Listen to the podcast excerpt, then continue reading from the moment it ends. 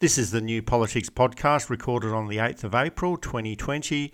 And because during the coronavirus crisis, so many adults are working from home and high school students accessing online teaching, the NBN is incredibly slow. And because of this, we had a few audio recording difficulties during this program, but please persevere. We've produced a good episode for you.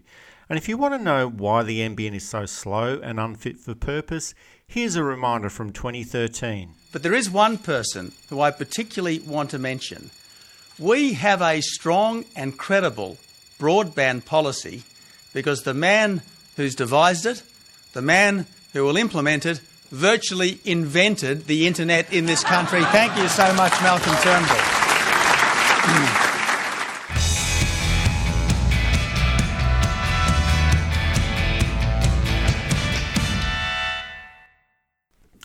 This is the New Politics Podcast, analysis and opinion on Australian politics and filling in the gaps left behind by the mainstream media. In this episode, we look at the Ruby Princess, one of the biggest scandals in recent history. And we're in the middle of a coronavirus crisis, but do our politicians need more scrutiny than ever? Yes, they do. I'm Eddie Djokovic, editor of New Politics. I'm David Lewis, the hostess with the mostest. We may be on the verge of one of the biggest scandals in Australian recent history, and it's a scandal that has it all a big ship in the harbour, secret phone calls to captains in the middle of the night, ministerial blame games, departmental incompetence, denials, deaths at sea, deaths on the mainland, money, theft, and cover up.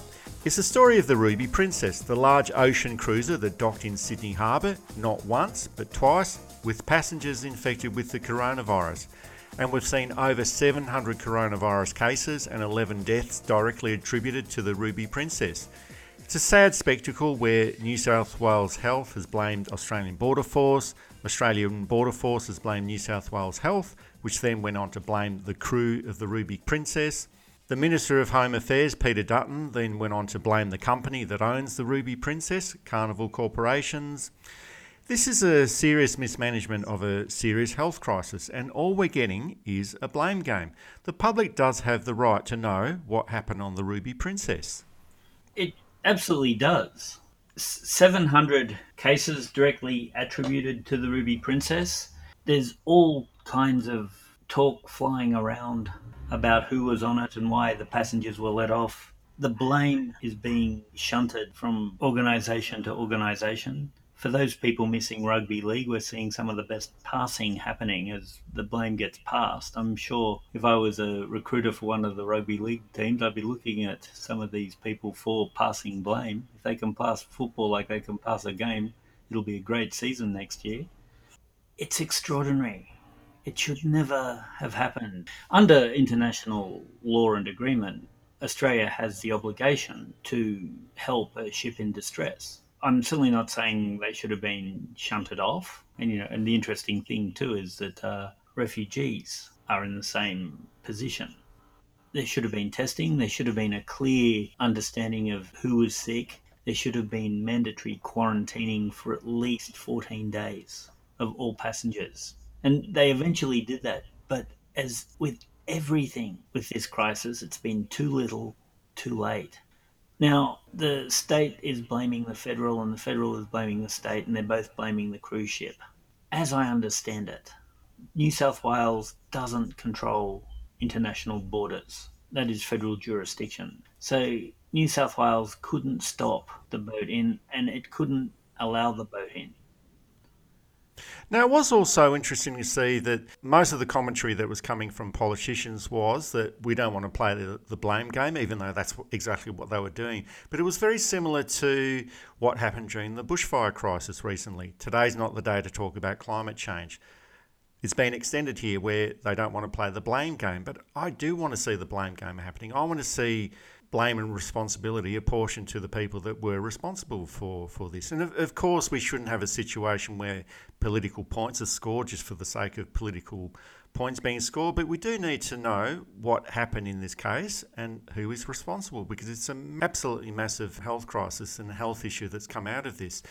The New South Wales Police Commissioner, Mick Fuller, He's Scott Morrison's self acclaimed bin man and the man of non action on Angus Taylor's um, investigation recently.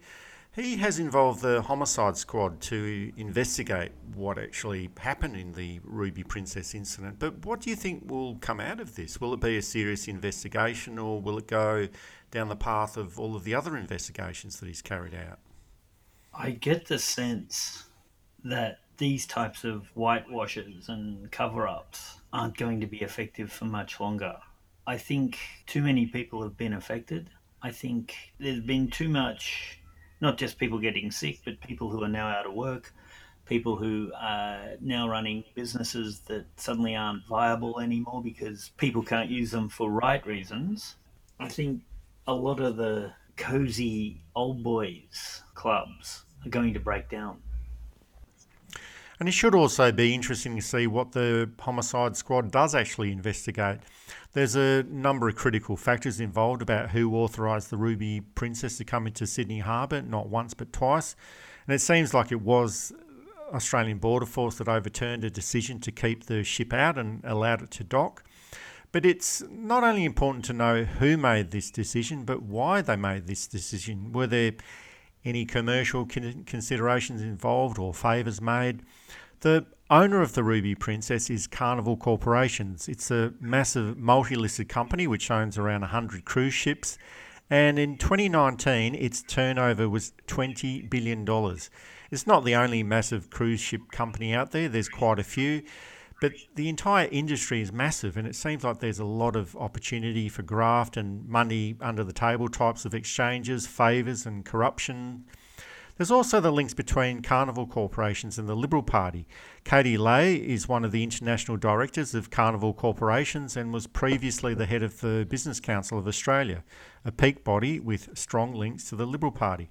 Now, Katie Lahey, she's not a donor to the Liberal Party, but she is seen at many Liberal Party fundraisers and political events. She was also the CEO of Korn Ferry. That's a large consulting firm with major contracts with Liberal governments. Since 2013, they've received $3 million in consulting fees from the federal government, and they currently hold a $700,000 contract with the New South Wales state government. Also at Korn Ferry is Robert Webster. He's a senior director at this company and he was a minister in the Greiner and Fahey Liberal governments in the 1990s. He's also a major fundraiser for the Liberal Party. So it seems there's quite a few connections and links between all of these major players in the Ruby Princess incident and the New South Wales Liberal government. It, yes. The disembarking of the ship was strange. Passengers were told, allegedly, they had uh, eight minutes to get off the ship. And then they just dispersed. There's another story that went round was that the parents in law of Alex Hawke, the Minister for Pacific Island, were on the ship. And that was a factor. He denied that in an interview to Katharine Murphy of The Guardian. Katharine Murphy took that as a solid, firm denial.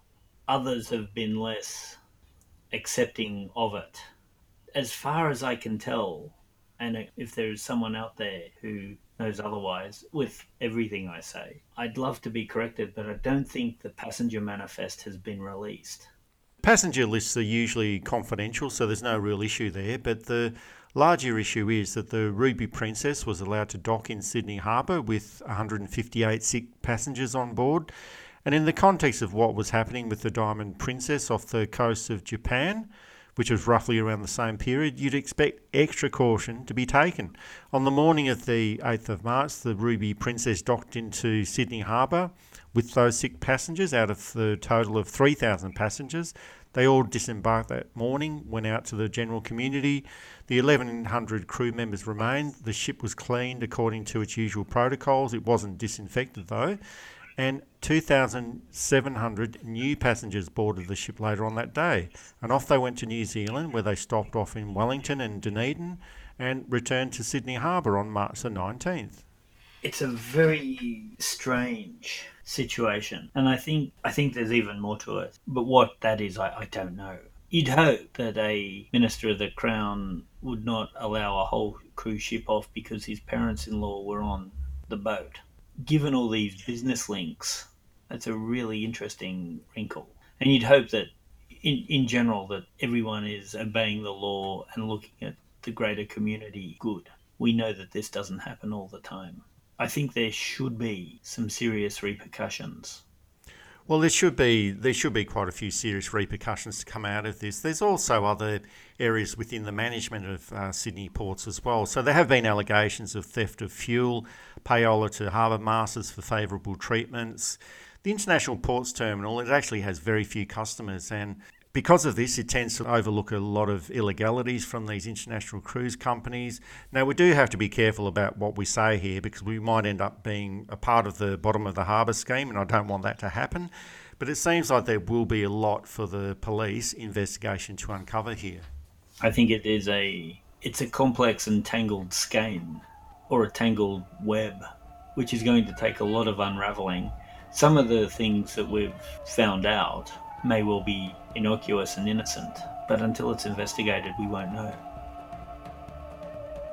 You're listening to New Politics. You can subscribe to us on Apple or Google Podcasts, listen through SoundCloud and Spotify, or find us at newpolitics.com.au. Up next, politics and the coronavirus. What are some of the issues that are flying under the radar?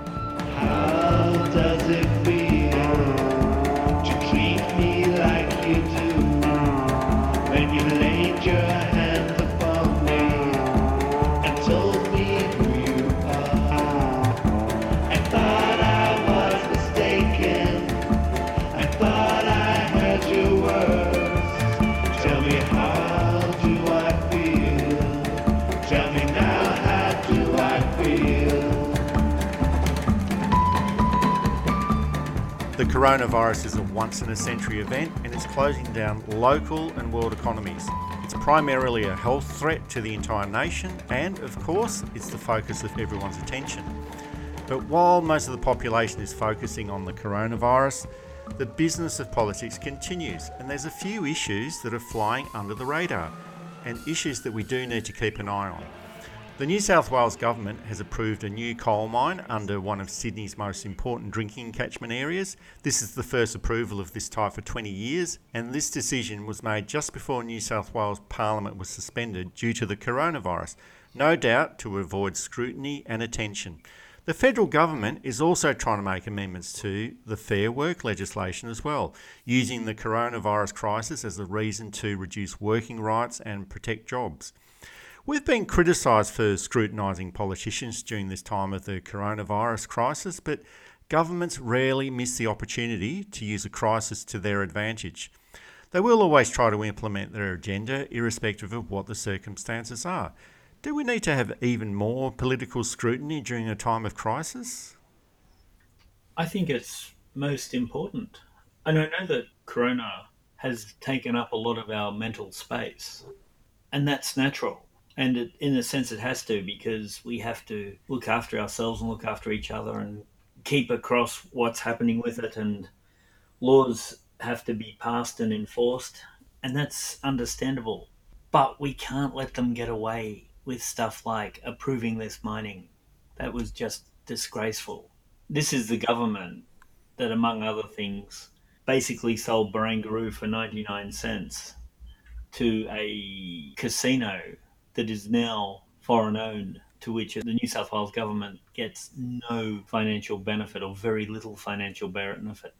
This is a government that cut funding to ICAC when 10 of its members had to resign from the party because of improper and corrupt behaviour. It is not a good government. This is a government that has spent eight years doing a lot of building but not finishing a lot. When they do finish it, it's disastrous. Look at the light rail. We can't stop our scrutiny. I think most people have the idea that coal mining is something that happens in remote areas, it's in a far away place. Hmm. But this is actually happening in, in the city of Sydney. It's actually happening within the confines of met- the metropolitan area of Sydney. And this particular mine is called Metropolitan Mine. So that's, I guess, that's a that's a clear giveaway. The owner of this mine, Peabody Energy, it's the largest privately owned coal company in the world. It's based in America. It's been constantly attacking climate science and environmental protection laws. And in 2015, it rebranded its coal production as the cure to poverty in China and India, but more than likely it's probably seen as a cure for their sagging share prices. They've received approval for three new longwalls under the Woronora Reservoir, and, and, this is where they'll be able to extract vast amounts of coal. It's a, it's actually a large reservoir which supplies water to southern Sydney in the Illawarra region, and, and there's great potential for the coal mining to interfere with drinking water supplies. The New South Wales government it was looking for the right moment to approve this coal mine, and it waited for the right moment when everyone else was looking somewhere else during the coronavirus crisis.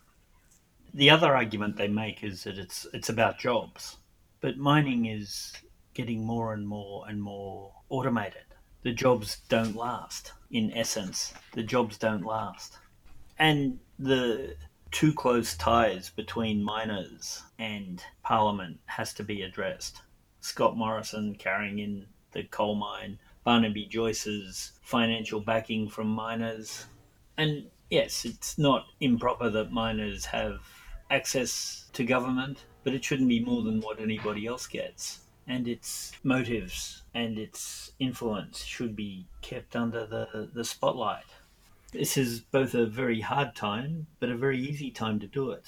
And I think as we get used to isolation and the news moves on from the day to day corona issues, how many more days can we have news of vaccines still not found, football still not running, women's football still not running? I think that there's opportunities for journalists, both independent and mainstream, to jump on this stuff and to start start the cleanup of what's been a fairly rotten society for the last 25 to 35 years. Reporting of the coronavirus, of course, that's going to be a big issue that continues for some time. But as people become so used to it and accept that this is going to be a normal process that goes on possibly for 12 months or 18 months until a vaccine is, is found. They'll be looking for other news as well. It's not going to be just all about coronavirus. And as the public gets bored with this process, media proprietors and media managers will be looking for news stories to look at as well. So I don't think it's going to be a case where governments can just act without anyone looking at what they're doing. But federally, the Attorney General, Christian Porter, he wants to amend the Fair Work Act, and, the, and Parliament is sitting today, and they'll probably go through the process of amending that. He wants to reduce working conditions and change the award system so it's easier for employers to hire people, in his words. But the Secretary of the ACTU, Sally McManus, has said that it's not necessary to do this, and there's a strong likelihood that some employers will take advantage of this to reduce conditions for existing working staff quite often when legislative changes are made, it's very difficult to undo them. It takes a long time to develop new legislation. There's the political time and political capital involved in developing this, and a government is usually unlikely or unwilling to pass new legislation that supersedes their previous legislation. So we've got things that are happening at the state government level and also at the federal government level, and scrutiny needs to be ramped up they're using the goodwill they're building to be able to do these changes, which of course is a dangerous thing for them because goodwill is hard to build, easy to get rid of. You know, it's reputation. It takes you years to build a reputation and one silly decision to destroy it. We still have the neoliberal contingent, not including but not limited to the Institute of Public Affairs, arguing that the economy is still the most important thing and that we need smaller government and that we, there are too many laws restricting us and free speech. When we've found that, in fact, we need a, a strong, stable government, we've found that the economy is very fragile. This virus had damaged the economy probably irreparably within two weeks. That's not something that happens to strong concepts. Well, the economy is quite important, but it's also important that the economy serves the people that make up that economy. We actually we discussed this in our last podcast, but we think that the end of neoliberalism in its current form is near, and it will be replaced with something different. But it's also a case where I don't think that this automatically sees a return to something like the post Second World War era. We are still going to see massive government investment into the economy this time around, but After the Second World War, economies were rebuilt, communities were rebuilt, countries were rebuilt. It was the end of Nazism and nationalism at that time, but this time we're seeing something different. Governments will need to intervene in the markets and the economy strongly this time around, but if we're not careful, we might see neoliberalism replaced by the combination of government intervention in the economy combined with right wing nationalism, and that wouldn't be a good sign desperate times often bring in desperate politics. I know that there are elements of the far left who think, you know, we've finally caught up to Marx's ideas of revolution. I don't think we have, by the way. I think if that was ever going to happen, that moment has well passed.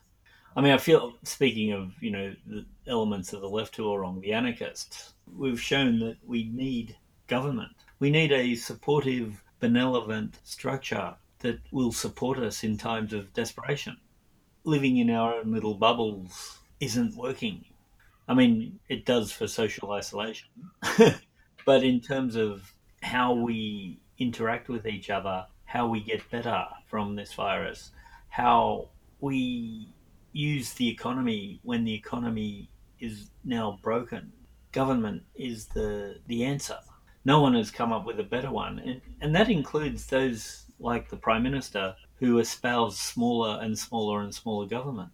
No one has said in the last three weeks the trouble is too much government influence. Public health. The private hospitals have failed. Three weeks into it, they finally said, oh, instead of shutting, maybe we can open for coronavirus patients. They were all thinking of shutting, and I think 600 nurses were sacked. So that's the failure of private health. The privatization model has failed.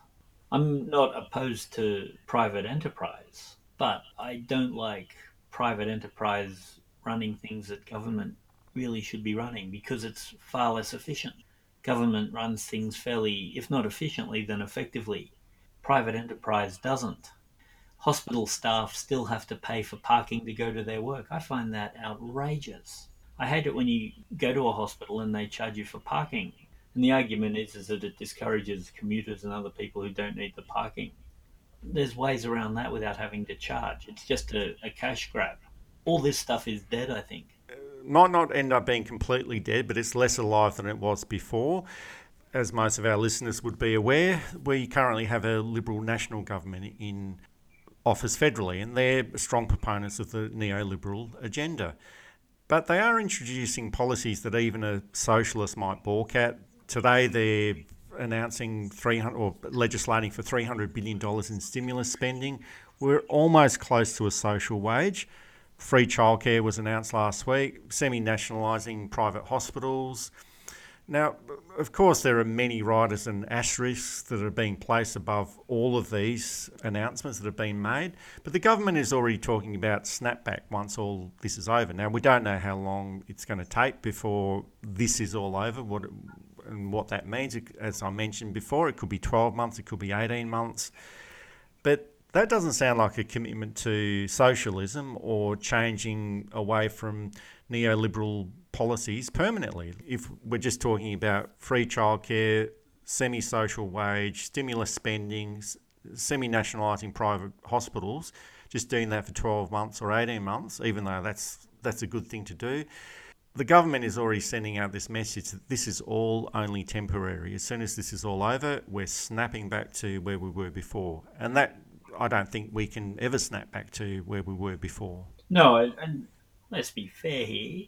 The government doesn't want to alienate its supporters. So part of that would be reassuring its supporters no, you voted for us. This is extraordinary times. As soon as we can, we will be back to what you voted for us for. And that's, you know, that's perfectly fine and, and reasonable. I don't think the rest of the populace is going to allow them to go back.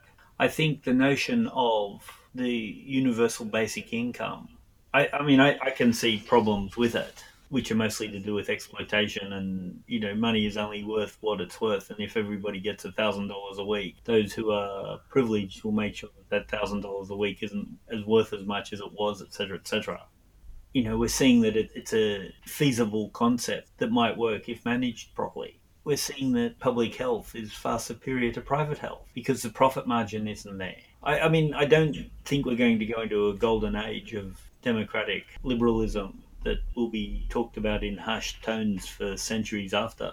Far from it. I think the small changes. And the other thing, too, is the long term effect. Teenagers and 18, 19 year olds, and those who aren't in positions of influence yet, but who will be, will be deeply affected by this. Like people were deeply affected by World War II or the Great Depression or the boom years of the 50s and 60s. Now, being in government is always difficult and hard work, irrespective of which government is in office. But some of our good friends in the media have been arguing that the most difficult part of Scott Morrison's actions have been to convince its supporter base that it's implementing actions that are anathema to the Liberal Party. Now, and you touched on this before, but they're simply doing what needs to be done. Backflip, breaking a promise, whatever you want to call it. Scott Morrison just had to implement a program that is totally the opposite of his normal ideological position. Yeah, he's had a boost in the opinion polls. Now, in Australia, we know we can't trust them, but that boost is in line with every other leader and every other crisis at the time.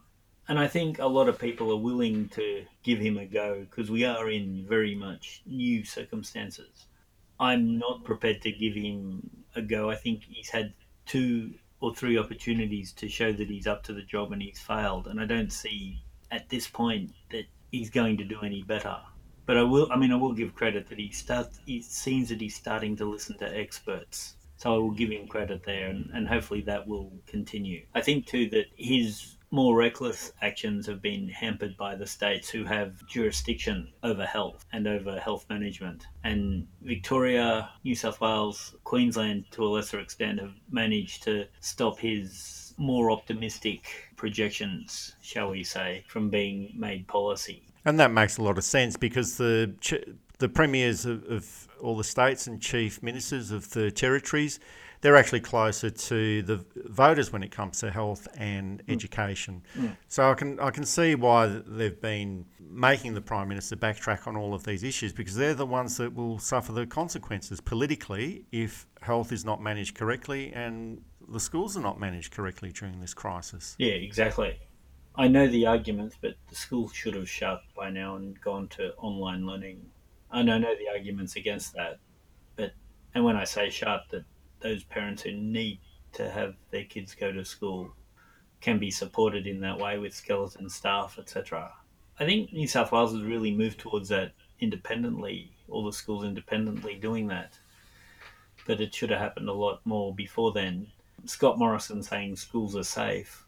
I don't know that a school has ever been safe. They're petri dishes. Five or six hundred children if you're a germaphobe, it's a it's a germaphobe's nightmare at school.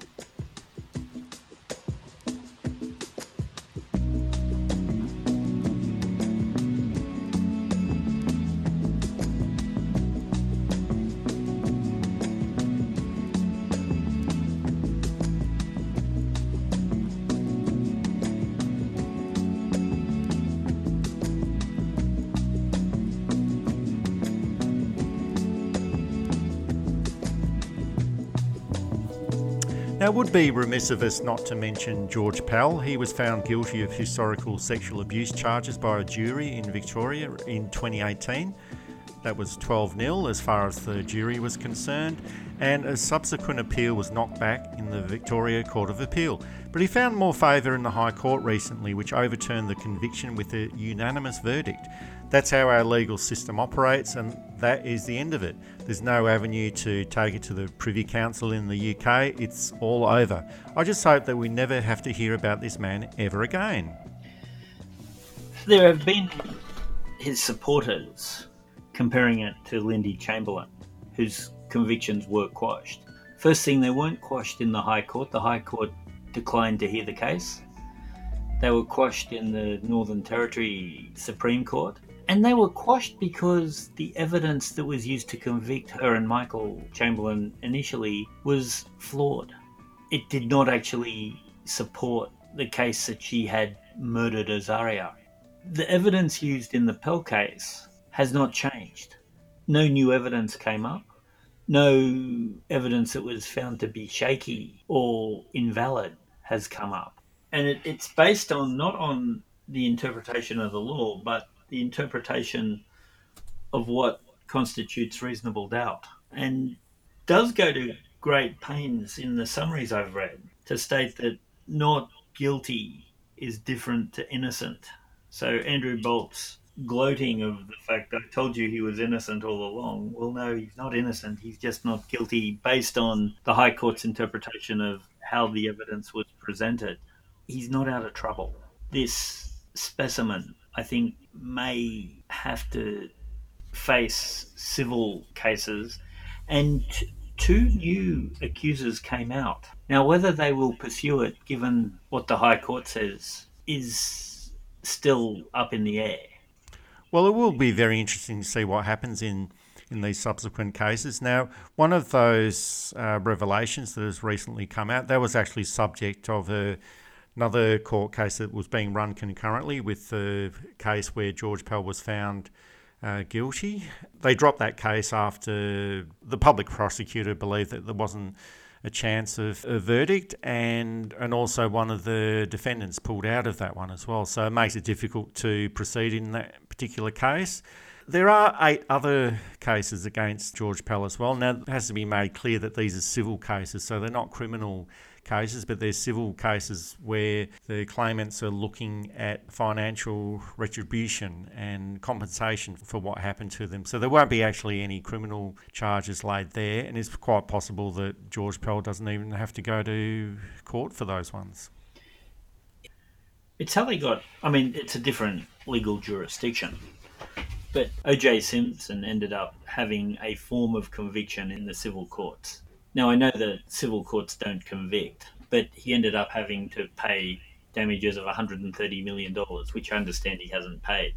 But that debt has stopped him living a life that he might have lived otherwise. George Pell is in his 80s. And I wonder that if enough cases come out, if the people who are backing him, whether that be the church or other interested organisations, will just run out of money or run out of really the will to pay the money. And that, that is one other key factor that all of these cases cost a lot of money to, to run. And the Catholic Church is not short of money. So if there's any new cases that, that do come up, and we do know that there are eight civil cases to come to the Victorian court system, they'll be defended, of course, and that's the right of the Catholic Church to do that. But they've got unlimited amounts of money available. I mentioned before that I hope that we never hear about George Pell ever again, but I don't think that's going to be the case. There are also submissions that were made to the Royal Commission into child sexual abuse that were redacted when they were presented to the courts, and they've never actually been made public. And they were redacted so that it wouldn't be uh, prejudicial to Pell's cases in Victoria during 2018. But that's all over now. So we'd expect the Attorney General to fully release those submissions and to find out the full details of the allegations against George Pell. Look, it is right that they didn't give him a prejudice case. It's not fair on the victims for him to be able to uh, get out of a proper trial because of things that might prejudice an otherwise reasonable jury. Having said that, we do need to know what these things are now. And now there is no further, in this case, recourse to law. It's it's the expense, and this is where the system is flawed. I'm wondering if we should reform the High Court that genuine cases be paid for by the government. Not so it's not expensive lawyers doing it. Those who need to go as far as the High Court can do so without financial distress. And well, during the time of coronavirus, the, the courts won't be as busy, politicians won't be as busy, the legal fraternity won't be as, as, as busy. So this could be a project to to deal with during the coronavirus crisis. If, the, if there's 12 or 18 months to go, surely they can spend this time of reforming the High Court, reforming the political system. There's so many things that they can keep themselves busy with. The other thing, really, I think we should say is that victims of the types of offences that Pell was tried for should be believed, should be given proper restitution, should be given support, should be listened to. The statistics are that very, very few cases of this type of offence are false or malicious. These do exist. But in the case of real, and it's, it's usually sorted out very quickly too, who are the real cases and who aren't. I think it's important that we continue to support and listen to and help to heal the victims.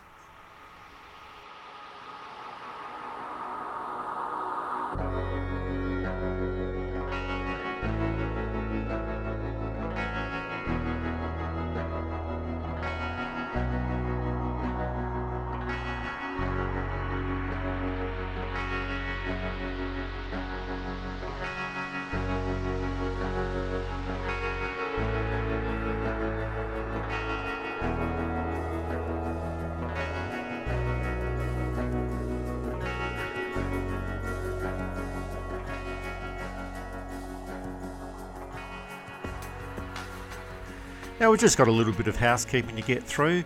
Our new book, Divided Opinions, that's the review of the 2019 year in Australian politics. It's selling very, very quickly, and we're still sitting in the top 10 in the Amazon Australian Politics category. Here are some of the comments from our readers Best Australian Political Book of the Year. Smart, incisive analysis of Australian politics from outside the Canberra Press Gallery bubble. Well written, gives a good and correct record of this period. Now, I do have to point out that I didn't actually get any family members to write these up. These are authentic reviews, but David, this is high praise. I'm, well, I was thrilled to see them. Um, I don't recognise any of the usernames, and my family used the copies I gave them as toilet paper during the shortage. So, you know, I'll get them other copies and I'll read them then. But no, in all seriousness, it's a good book. I'd seen some positive comments on Twitter too. People had read it in all humility, it is important to have alternate views, just to make sure the conversation keeps going, and to be, to be held to account and to hold to account. I think if the conversation stops, we're finished. So keep the conversation going. Well, that's right. And if you would like a copy of the book, you can find details of it at our website, newpolitics.com.au forward slash shop. And in these times of crisis, if you'd like to contribute to our journalism and publishing projects, we do have a donate button on the website. David and I do have to buy bread and butter and feed our families with the crumbs, so any contributions are more than welcomed.